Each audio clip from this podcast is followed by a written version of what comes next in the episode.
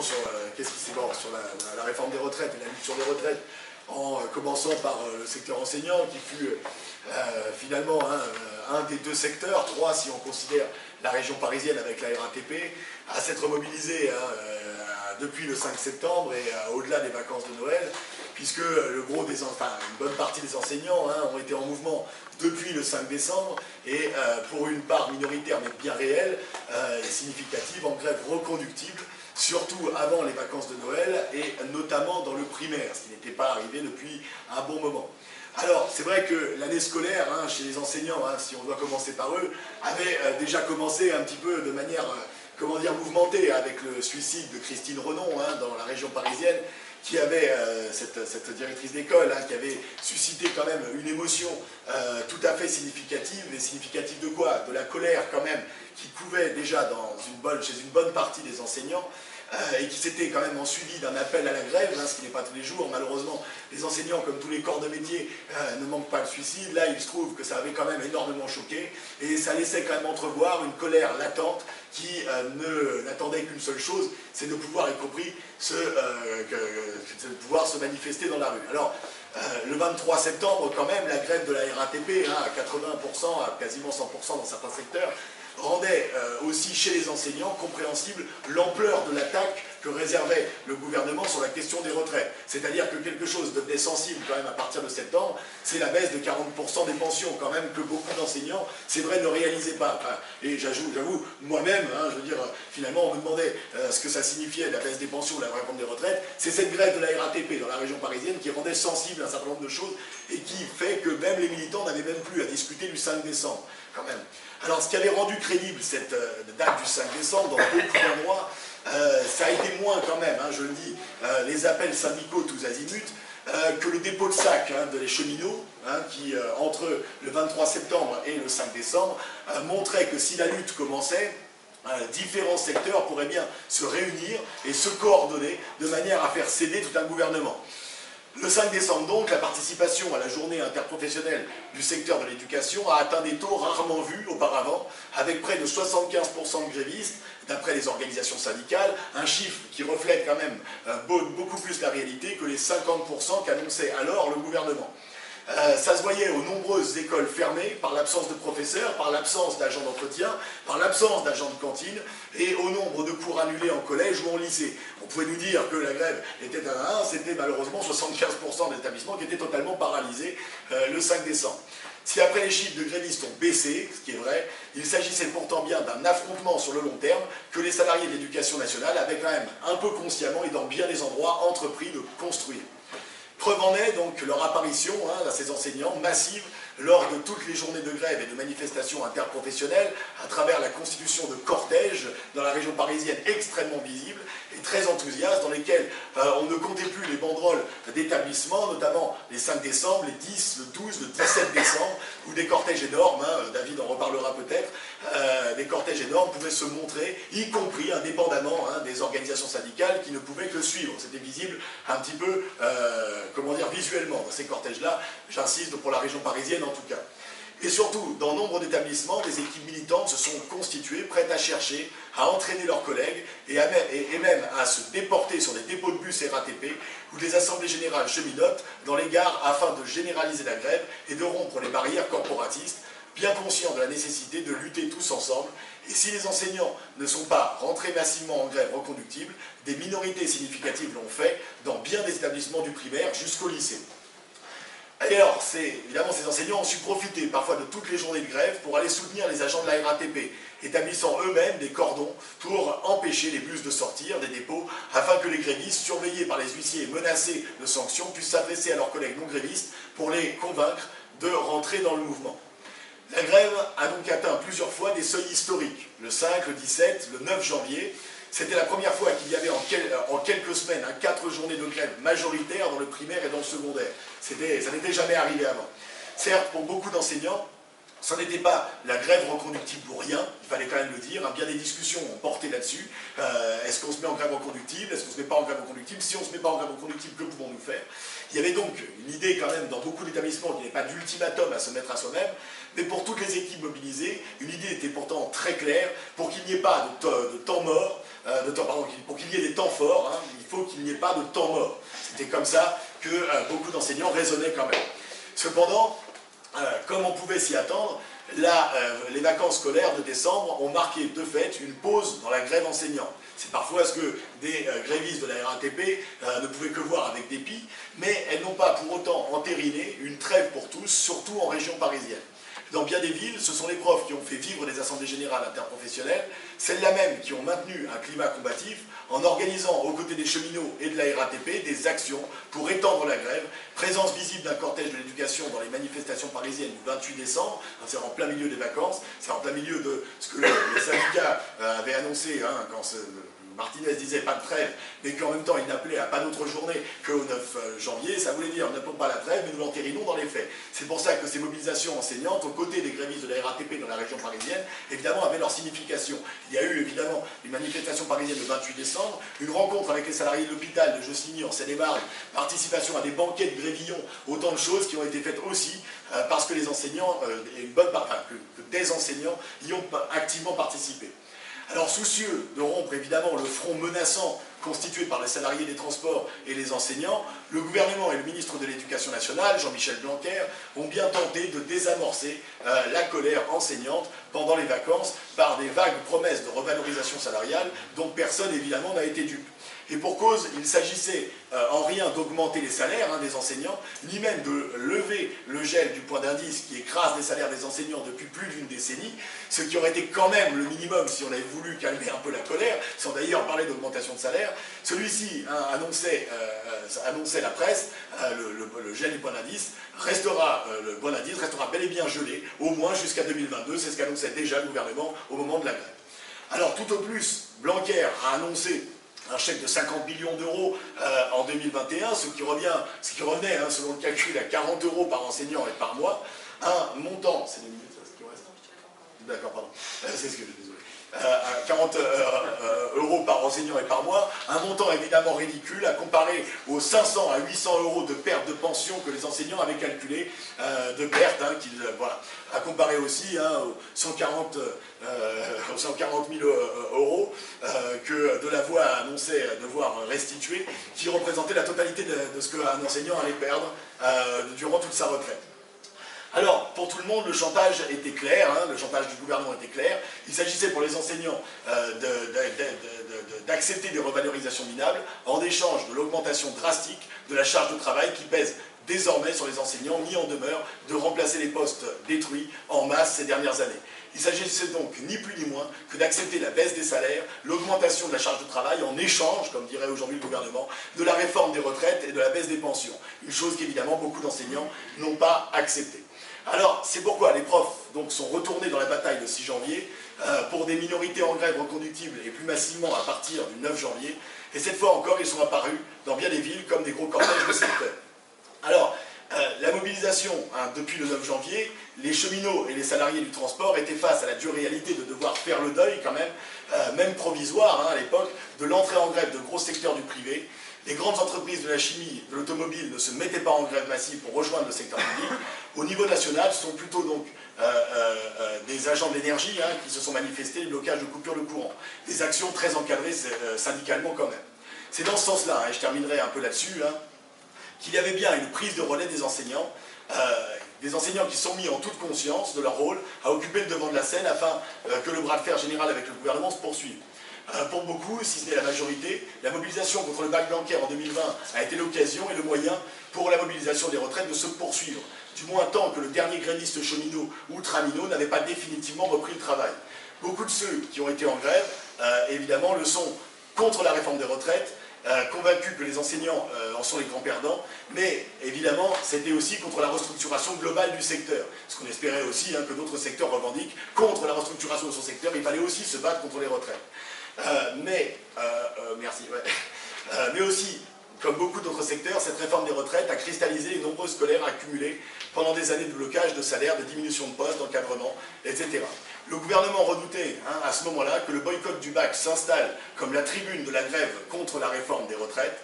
De fait, et ça je terminerai là-dessus, la mobilisation enseignante a duré, euh, des retraites, elle s'est ensuite rabattue sur le boycott des épreuves du bac Blanquer, et cela aussi parce que des militants avaient tenté, dans toute la France depuis le début de la mobilisation, de mettre en place des structures de coordination, non seulement dans le cadre des AG interprofessionnels de ville, mais aussi et surtout en mettant en place des coordinations du secteur lui-même de l'éducation. Là-dessus, David y reviendra, euh, aussi parce qu'il en a été euh, un des principaux artisans, hein, notamment à l'échelle parisienne. C'est cela aussi que nous avons tenté de mettre en œuvre à l'occasion de la mobilisation sur les retraites. Depuis la grève du bac en 2019, hein, euh, en juin 2019, une coordination enseignante avait vu le jour, indépendante des principaux syndicats. Elle a gagné un crédit certain auprès d'une minorité significative d'enseignants à l'échelle nationale, coordonnant et surtout en organisant concrètement le boycott des corrections de copies. C'est cette coordination-là, ou ce noyau, qui a été le plus utile au moment de la réforme des retraites, mais y compris hein, après, quand il s'est agi de se battre contre les épreuves dites 3C, hein, c'est-à-dire du bac Blanquer, euh, c'est cette coordination-là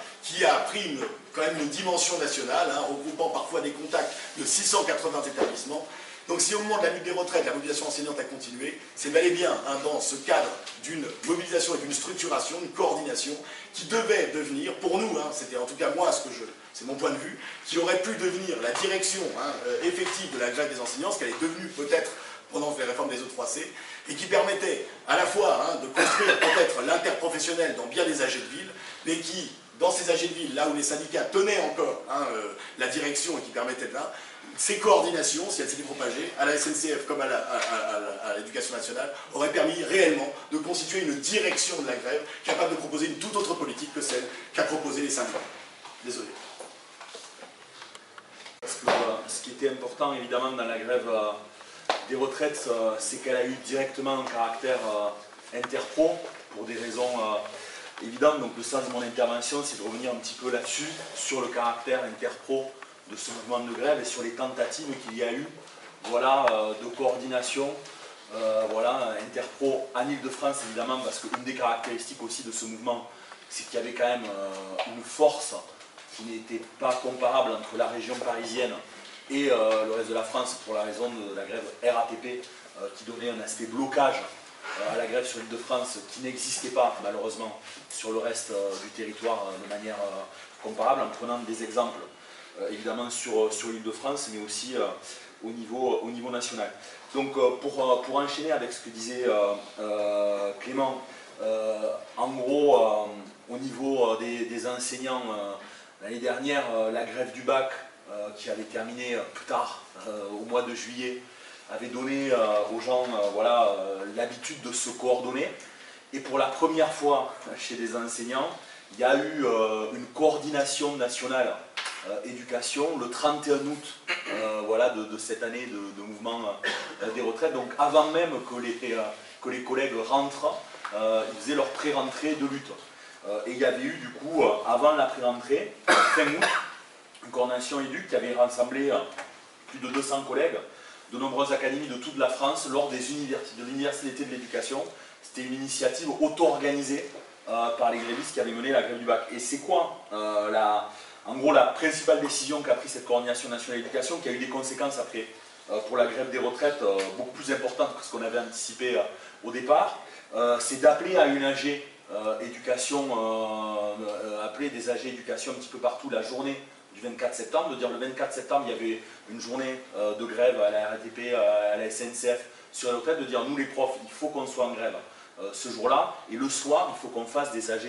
éducation en Ile-de-France et ailleurs pour discuter des suites. Et ce qui s'est passé, c'est que, bon, voilà, déjà, ça, a eu lieu, que le 24 septembre a eu un petit peu de gueule, mais quand on est arrivé à cette grève du 24 septembre, ben, euh, dans le paysage, il y avait la question euh, du 5 décembre qui était arrivée, parce qu'il y avait un appel,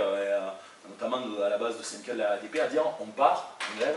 illimitée, et c'était ça toute la discussion, en grève illimitée dès le départ,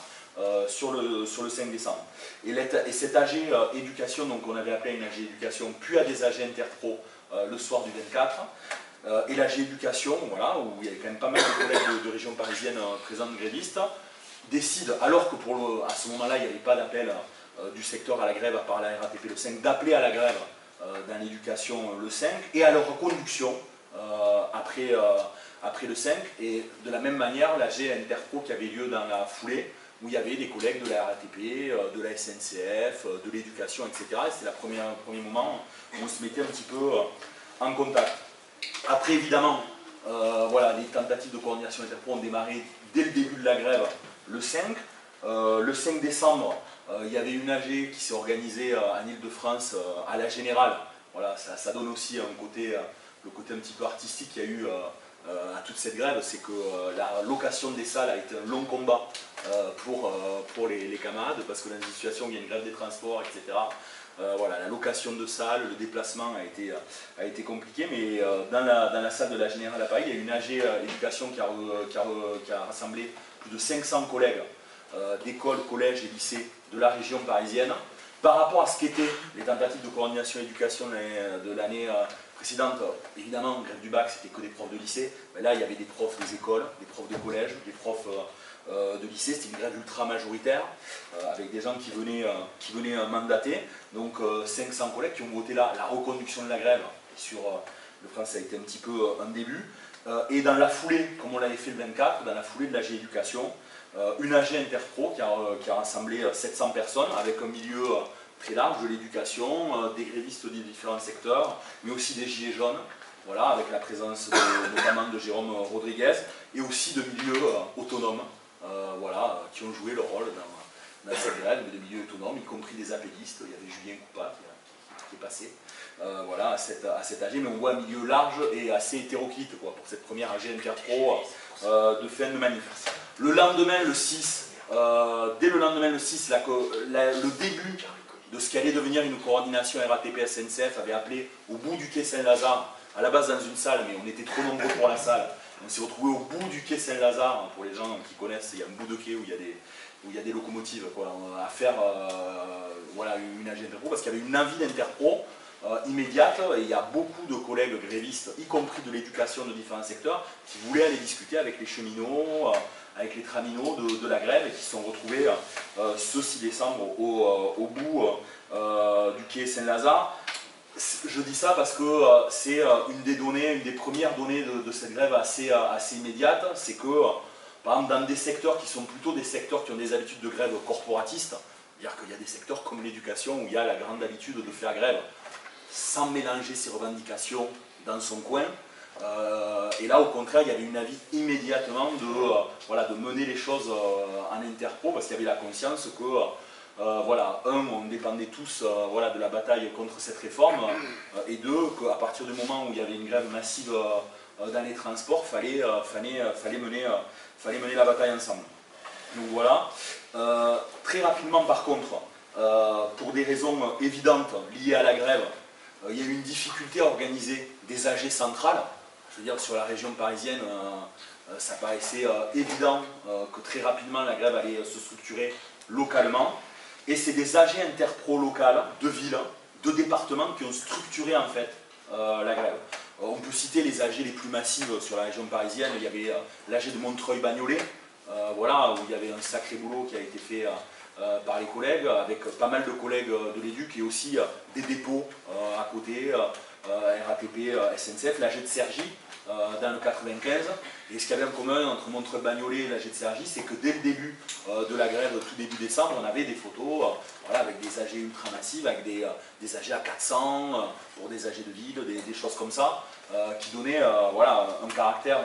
déterminant à ces cadres, c'est que un, c'était des grévistes,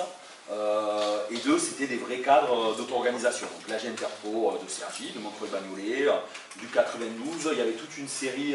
d'endroits comme ça où il y avait des agents interpro euh, euh, voilà, assez massives.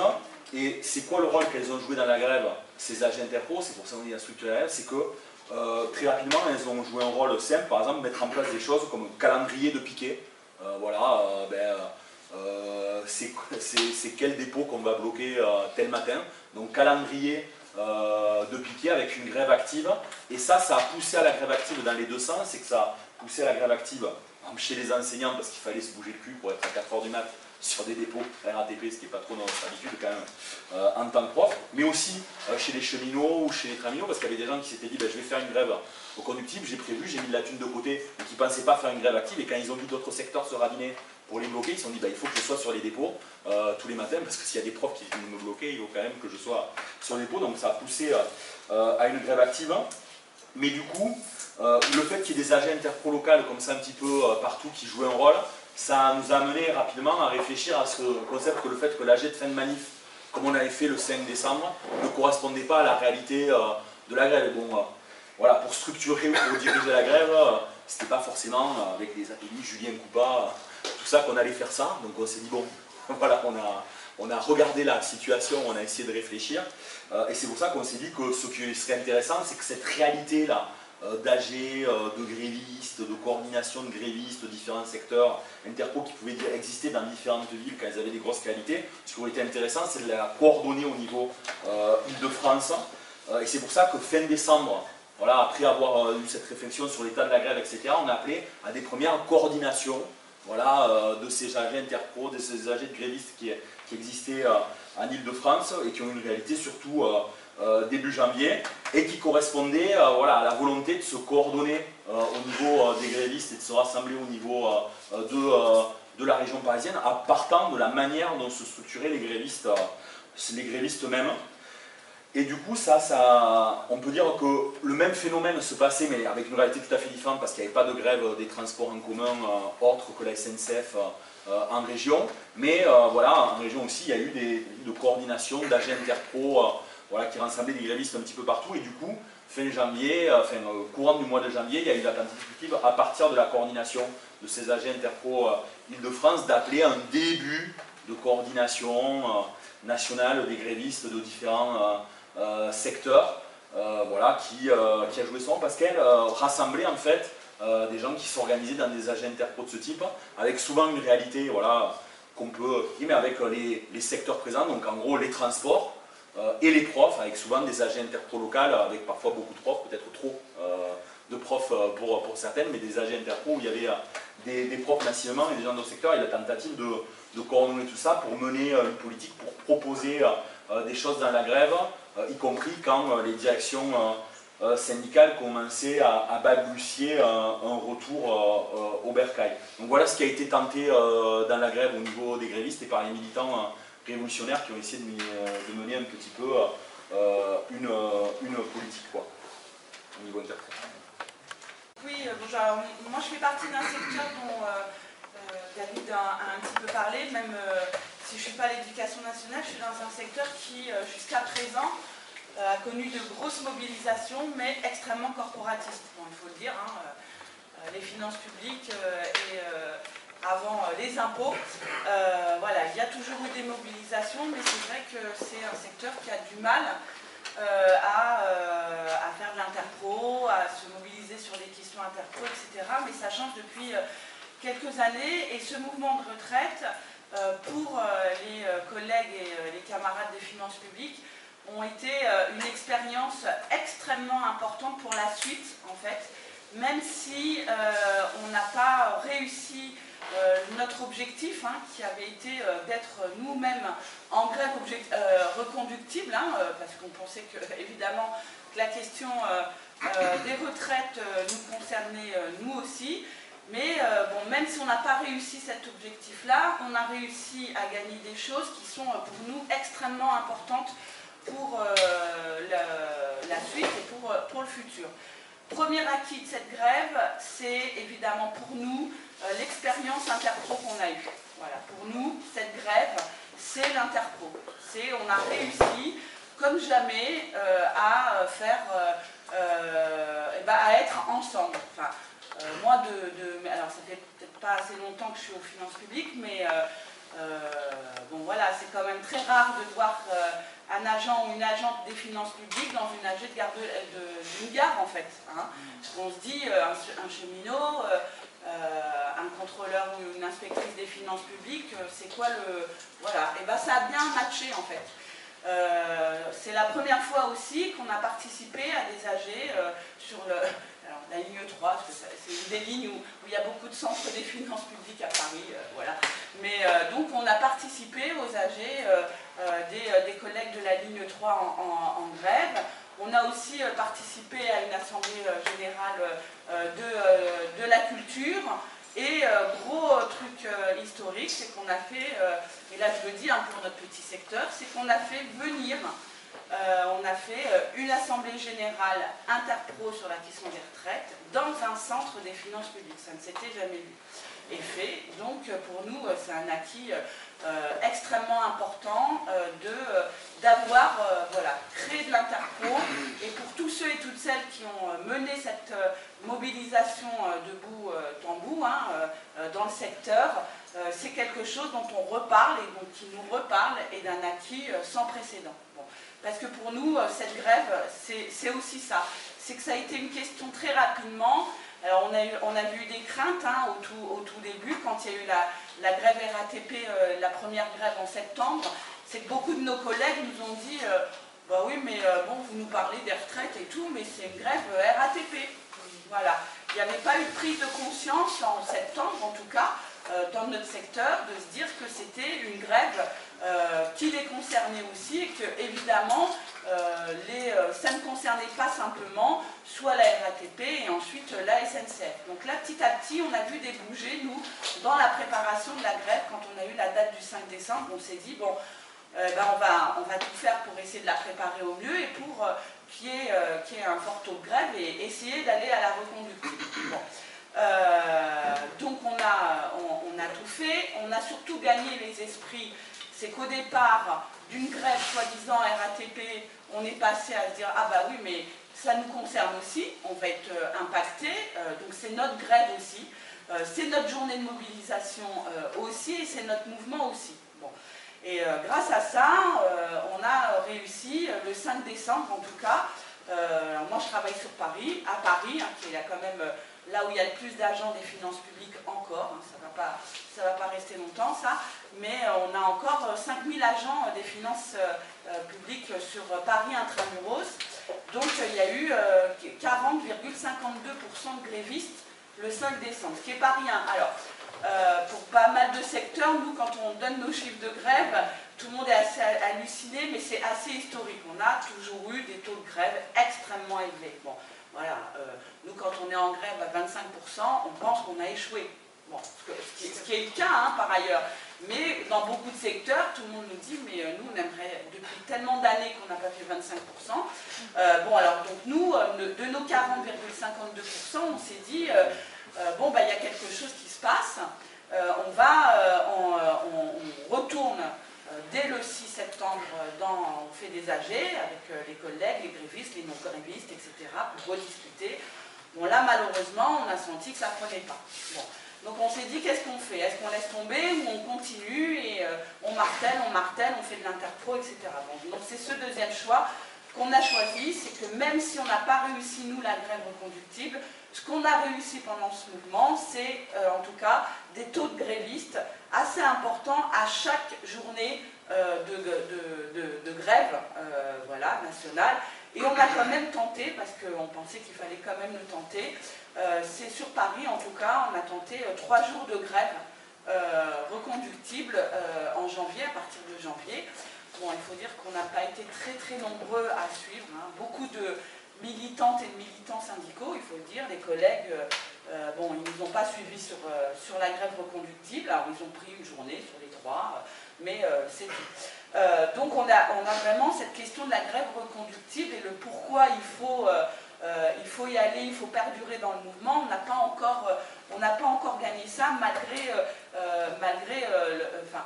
on a quand même eu pas mal, enfin, une majorité de collègues qui évidemment étaient totalement opposés à, à, cette grève, mais le fait aussi qu'il y ait un secteur ou deux secteurs un petit peu à la pointe du mouvement, même si nous on disait mais c'est pas assez, ça ne sera pas comme en 95, il y aura besoin de tout le monde, etc. Euh, les collègues généralement se dire bah, il y a la SNCF et la RATP qui sont dans la, dans, la danse, donc nous on va y aller les jours, euh, voilà, donc on a eu un peu, un peu, un, peu de mal. Euh, ce qui est quand même aussi, ce qu'il faut rappeler, c'est qu'on a eu quand même des difficultés, parce que c'est un secteur qui, pendant quand même pendant plus d'un an, avant, avant le début de la, grève sur les traites, a été en mobilisation avec des occupations, des journées de grève, euh, des envahissements, etc. Bon, les finances publiques, depuis plus d'un an, ils sont, alors vous ne voyez sans doute pas, Mais si vous êtes en région, alors ça c'est un petit message, et si vous voyez une trésorerie qui ferme, mais allez aider les collègues, allez les voir, parce que c'est un service public qui disparaît, et que les collègues, euh, voilà, ils, se battent aussi, et que ça serait bien que les usagers, parce qu'on est toutes et tous usagers euh, des finances publiques, même si on ne le désire pas, c'est comme ça, c'est la vie, on n'est pas juste victime des finances publiques. voilà, donc allez-y, parce que c'est important. Bon. Donc nous, cette grève, euh, voilà, même si on n'a pas réussi, même si ça a été compliqué, euh, voilà, on pense que c'est un acquis euh, sans précédent. Bon, on peut, on peut aussi critiquer ce qui s'est passé dans les organisations syndicales des finances publiques au niveau national. On a senti quand même, bon, voilà, un truc pas très offensif de la part des deux grosses principales organisations, hein, qui sont donc Solidaires Finances Publiques au niveau national et la CGT. voilà, je, Bon, ça a manqué un peu de niaque, on va dire ça gentiment. Euh, voilà, ça a appelé aux journées, euh, aux journées de grève, mais euh, voilà, il n'y a pas eu un seul tract qui parlait de grève au niveau national, hein, de grève reconductible. C'est quand même un peu emmerdant, mais c'était toujours la même formulation, c'était à partir de. Bon, alors donc on pouvait penser que c'était la grève reconductible, mais il n'y avait pas explicitement ces termes-là qui étaient annoncés. Donc les équipes locales ont fait. Et je terminerai quand même, petite expérience à Grenoble, parce qu'à Grenoble, il y a quand même eu une grève reconductible aux finances publiques. Euh, ils ont euh, entamé euh, la grève bon, assez rapidement, décembre, etc. donc,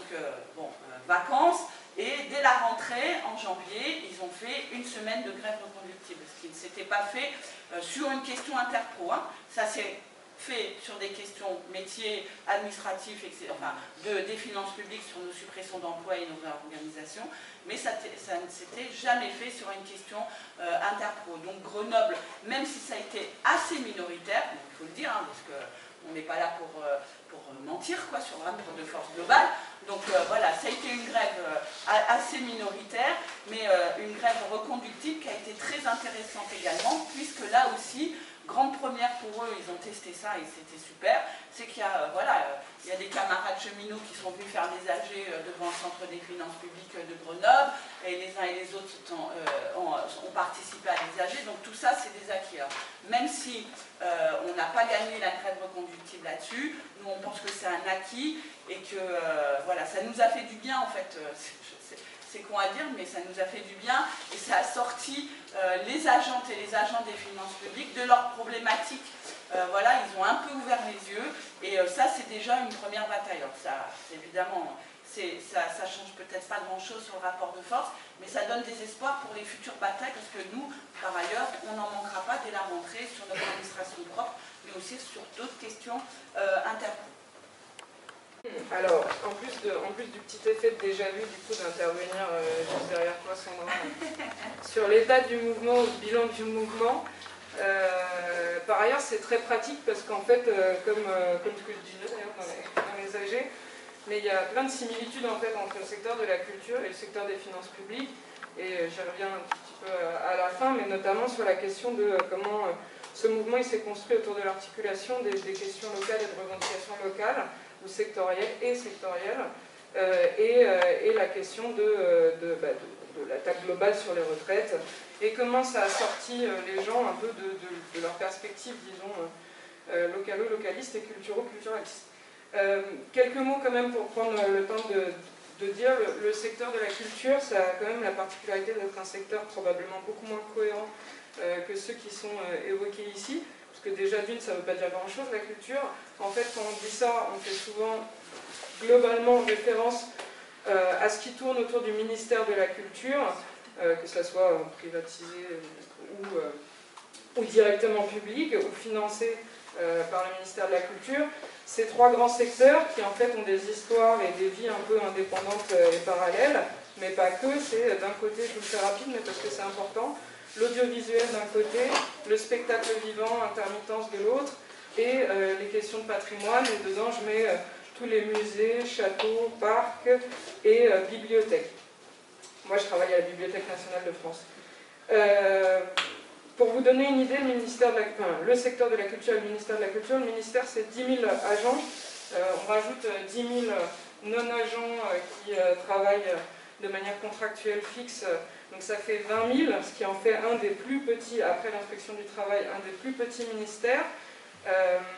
par ailleurs, c'est un des ministères qui est le plus rentable, c'est un des secteurs qui fait le plus d'argent, mais pas de manière aussi directe économiquement, évidemment, euh, que euh, des... voilà, qui est moins central, je ne vais pas vous expliquer pourquoi, que les transports, l'énergie, l'éducation d'un certain point de vue, etc. Mais donc c'est important à savoir, parce qu'en fait ce que ça veut dire, et ce que ça nous pose dès le début, et qui était très présent dans les têtes des, collègues, c'était que bah, nous, même si on fait deux mois de grève reconductible, je veux dire, Certes, il y a des chercheurs qui vont commencer à péter un câble parce qu'ils ne peuvent plus voir leurs manuscrits, mais bon, globalement, la vie euh, va continuer de tourner. Et ça, c'était euh, peut-être le premier truc qu'on a dû déconstruire aussi euh, dans la tête des gens, même si ça fait écho probablement dans tous vos secteurs à ce que des gens se disent quand ils disent bah, le problème c'est que nous, on n'est pas les transports ou l'énergie, donc en fait, si on fait grève, ça ne sert à rien. Et, et le pendant qui a pu se développer dans, ce mouvement de retraite autour de il faut soutenir les transports, mais mais ça ne sert à rien de développer le mouvement euh, dans notre secteur à nous. Quelques éléments généraux quand même. Non, peut-être pour commencer sur le début de la grève. Donc nous, euh, il se trouve qu'à la BNF, on fait, euh, je veux dire, historiquement c'est beaucoup dire, en termes de date, on fait la première AG. Parce qu'on fait l'AG deux jours avant le début du, du 5 décembre. Et il se trouve, pour des raisons sur lesquelles je vais revenir tout de suite, cette AG, elle est extrêmement euh, grosse pour nous. C'est une des AG les plus grosses qu'on a jamais moi que j'ai jamais vu, mais que les vieux n'ont pas vu depuis 2003, euh, 2005, euh, qui étaient des trucs très très forts. Et, qui votent, alors non seulement la grève de manière unanime, mais en plus la, grève reconductible dès le début jusqu'à jusqu'au jusqu'à trois jours, parce que parce qu'on a décidé de refaire une AG trois jours plus tard. Et ce truc-là, en fait, et il va avoir une influence ensuite sur toutes les AG des institutions, des grosses institutions culturelles qui vont se retrouver en disant bon bah si la BNF a voté la reconductible, euh, pourquoi pas commencer par trois jours et puis on verra après, avec cette spécificité malgré tout sur la nécessité de la reconductible dans un mouvement ou la question de la reconductible, que chez nous dans la culture, en fait la grande majorité des collègues travaillent les samedis et les dimanches, et que du coup la question du pont euh, du week-end ne se pose pas du tout de la même manière. C'est important, elle ne se pose pas de la même manière non plus en termes de thunes, d'ailleurs. Euh, donc voilà, donc ça, ça va être suivi très rapidement. Ce mouvement, il va s'étendre particulièrement sur justement la partie patrimoniale du ministère de la Culture, avec des très gros établissements comme le Louvre, le musée d'Orsay, euh, la BPI, la Bibliothèque publique d'information, qui va être bloquée durant 10 jours d'affilée, ce qui est pareil, un truc un peu, un peu historique pour elle. Nous, on aura les chiffres qu'à posteriori, mais en fait, les deux premières semaines de la grève reconductible vont être des chiffres qui sont très très important de Grévis pour nous. Euh, je suis désolée si je dis des conneries, mais dans mon souvenir, c'est autour de 300-400, euh, qui sont des chiffres qu'on n'avait pas vus depuis euh, des années. Et juste pour donner un élément moins saillant que je trouve dans la construction de cette grève-là, telle qu'on l'a faite à la BNF et ensuite pour élargir, sur la BNF, ça a aussi été un moment historique pour nous parce que d'une, ça nous a permis de renouer avec des pratiques qui des pratiques, disons, de mobilisation qui n'avaient plus eu lieu depuis longtemps. C'est-à-dire, on a fait ressortir tous les vieux syndicalistes en leur disant, bon bah maintenant on arrête, on fait le tour des tours, on va dans tous les bureaux, on descend dans le socle, on va voir tous les gens et on va les convaincre un par un. Donc on n'a pas convaincu tout le monde, mais en fait au moins tout le monde savait de quoi on parlait et en réalité on en a quand même convaincu euh, un sacré paquet. L'autre chose, et qui s'est très vite dessinée pour nous, en lien par ailleurs avec l'apparition notamment des cortèges féministes de Rosie euh, dans les manifestations, c'est que très rapidement, on a mis en avant la question du fait que cette grève, elle était directement une attaque contre les femmes, et parce qu'on est un secteur très féminisé, et en plus avec, bon, comme dans toute la fonction publique, un secteur très important de femmes qui ont été ou sont à temps partiel, ou ont eu des interruptions euh, de carrière qui font que quand elles ont commencé à venir, parce qu'en fait elles avaient des questions à nous poser sur qu'est-ce qui allait arriver si cette si cette mesure passait, on, s'est rendu compte qu'autour de nous, en fait, la plupart des collègues qui, gagnent déjà bien moins de 2000 euros en fin de carrière euh, allaient se retrouver à partir à 65, 67 ans pour certaines, avec des pensions euh, merdiques, euh, avec des pensions merdiques. D'ailleurs, ça c'est intéressant parce que pas comme chez les profs, si tu veux, les gens ils sont pas mis en grève parce qu'ils allaient perdre 500 euros sur leur retraite, parce qu'en fait leur retraite c'était déjà de la merde avant, mais c'est juste que là c'était... Bon, après ça c'est la mort, quoi, pour dire comme ça sur le contexte plus général. Euh, sur le contexte plus général, j'y reviens à la toute fin, mais par ailleurs c'est un secteur qui, comme vous, a eu énormément de luttes, et depuis des années, et particulièrement dans l'année précédente. Nous, on avait compté une douzaine de jours de grève sur l'année précédente. ce qui est énorme en fait. Voilà et y compris qui venait de gagner, suite à deux jours de grève, avant le début de la grève reconductible, une prime de 500 euros pour l'ensemble des agents, sauf euh, les contractuels, c'est un problème, mais euh, de 500 euros pour tous les agents de la BNF, ce qui de fait a réglé quand même une partie des questions sur au moins, disons, euh, la première, voire les deux premières semaines de grève. Et ça, c'est pas, pas anecdotique, parce qu'en fait, on venait de gagner quelque chose en se battant. Du coup, euh, au-delà de ça, ça s'est construit autour de quoi Un des trucs historiques, c'est que ça s'est construit autour d'une AG interbibliothèque. Elle était historique à plusieurs titres. Le premier, c'est que c'était euh, une AG, euh, pour nous, d'un certain point de vue interpro, parce qu'elle était interstatut. En fait, les bibliothèques, il y, a, trois grands pôles. Il y a celles qui dépendent du ministère de la Culture, il y a celles qui dépendent de la territoriale, les bibliothèques de la mairie de Paris, par exemple, machin, et les bibliothèques universitaires. Et en réalité, ces gens-là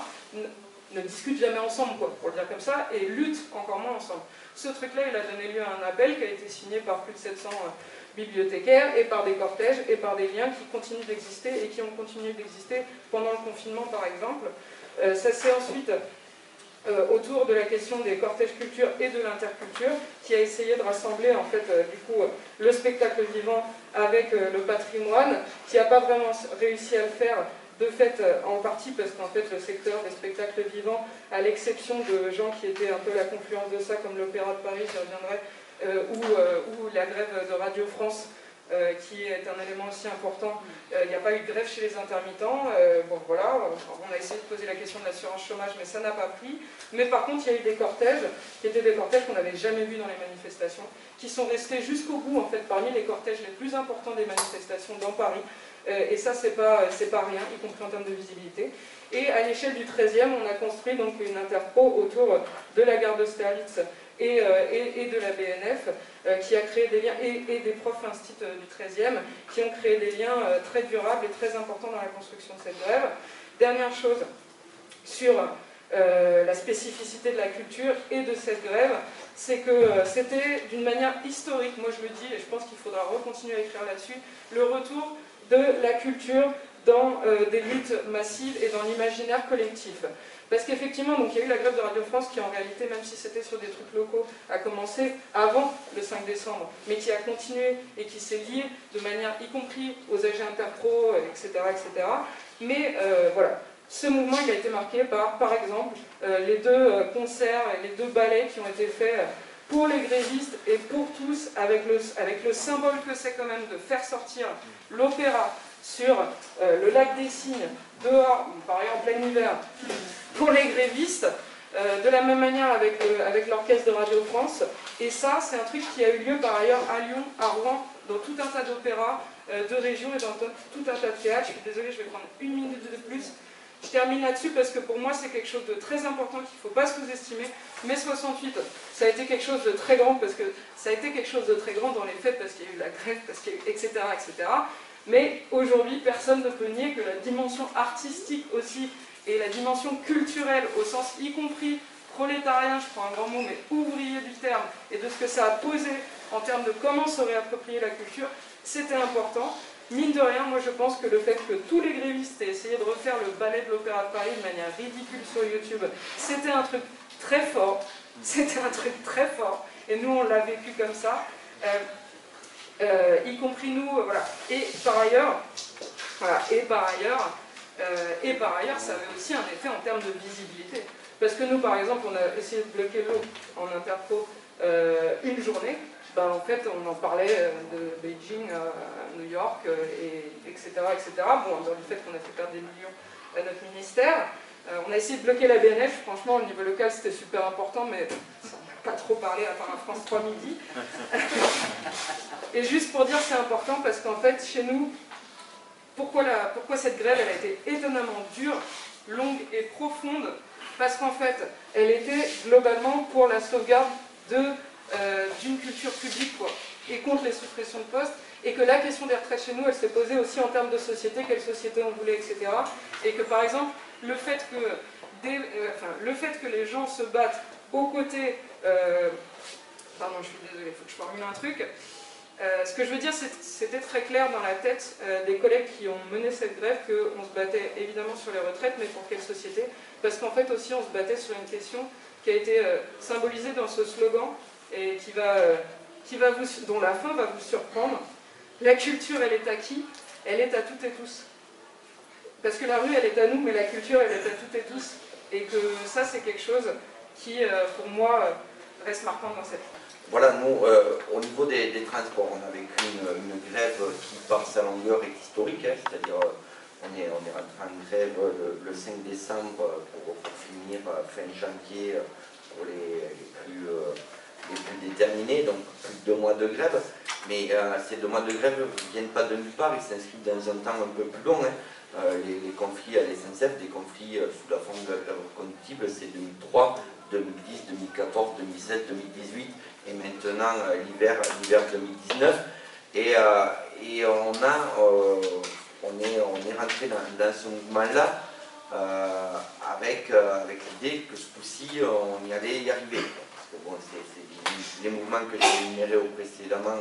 ont pas tous été conclus par, une victoire des, des cheminotes et des, cheminots, mais là, la journée du 13 septembre à la RATP a envoyé un signal fort au niveau au niveau des collègues de, la SNCF avec son mouvement de grève historique à la RATP où ils ont mis à l'arrêt l'ensemble du, réseau bus-métro sur, sur l'île de France.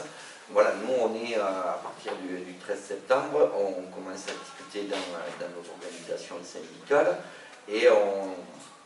quand, la, date du 5 décembre appelée par, par RATP entre dans le paysage,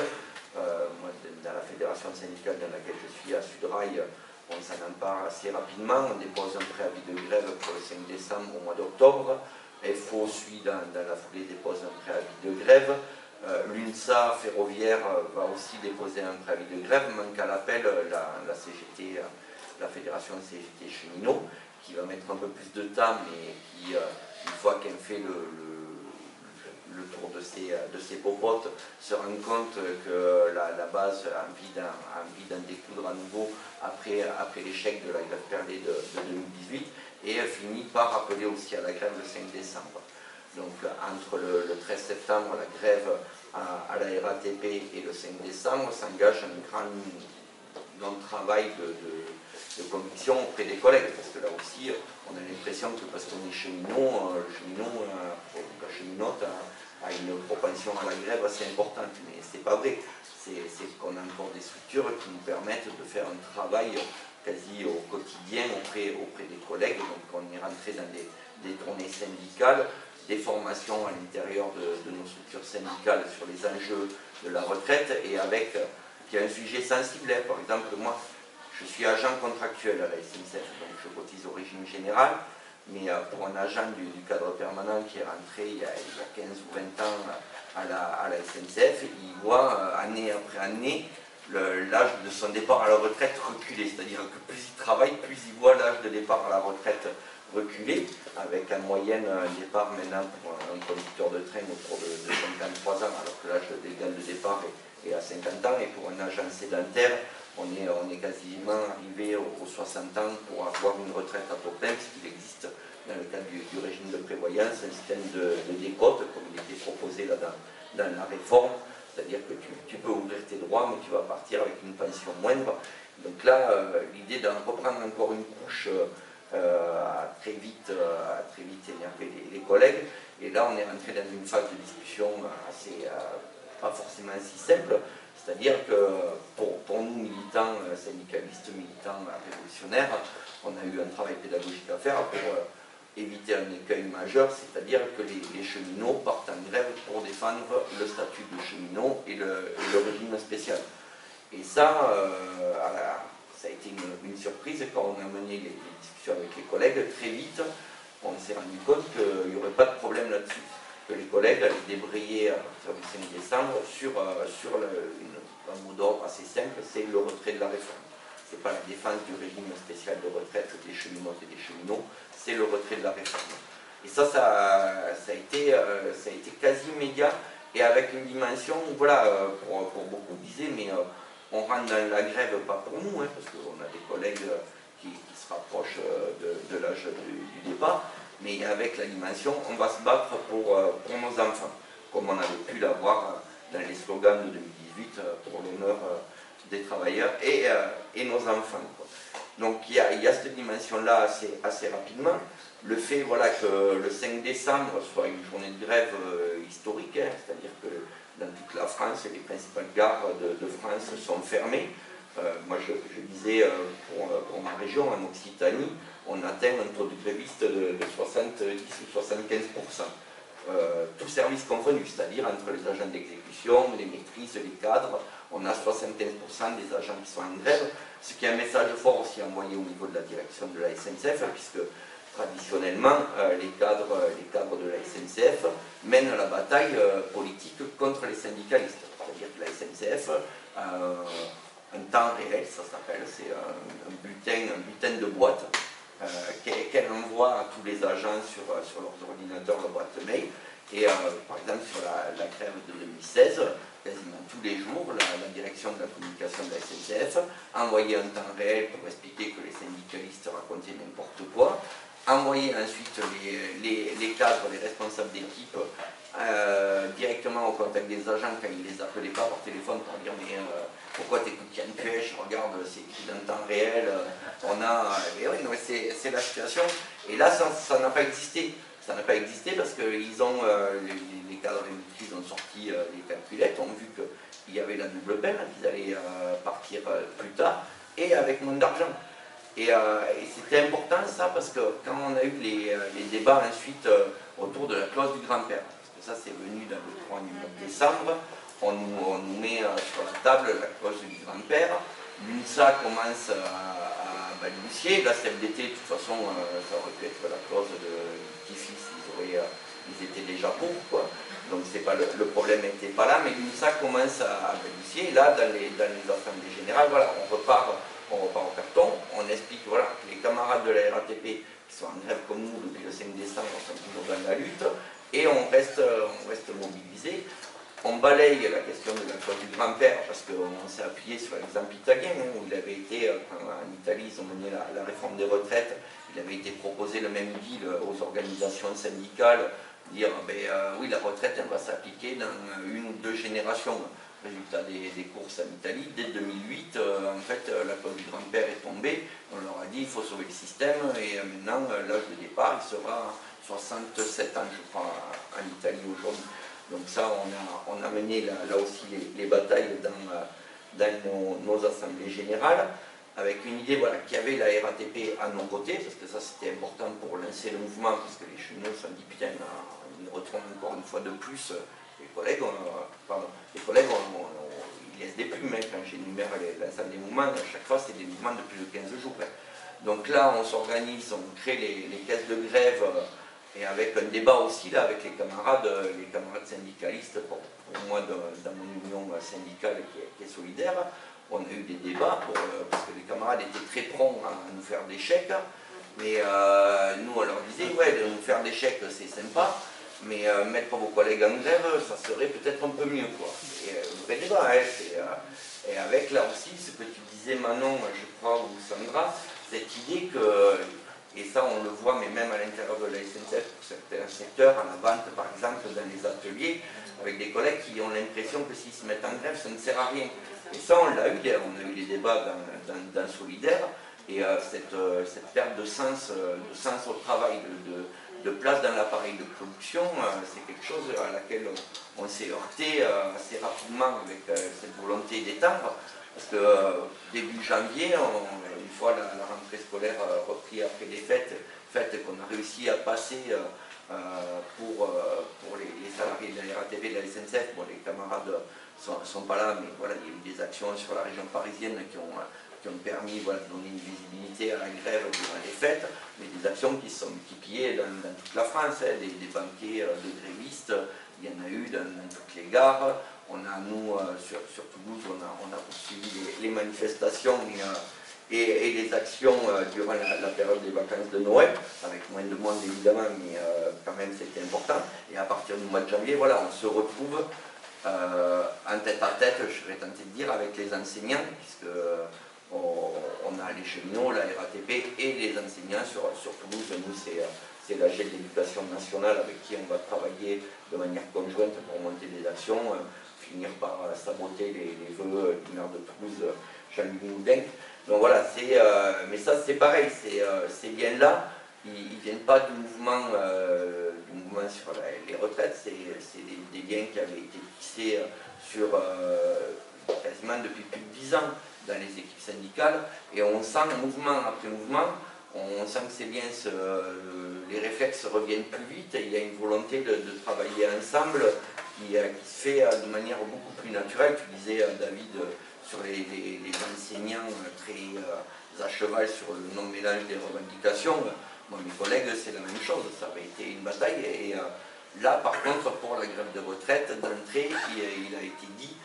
on gagnera si on n'est pas tout seul. Donc il y avait la RATP, puis il y a eu la volonté, voilà, avec un, euh,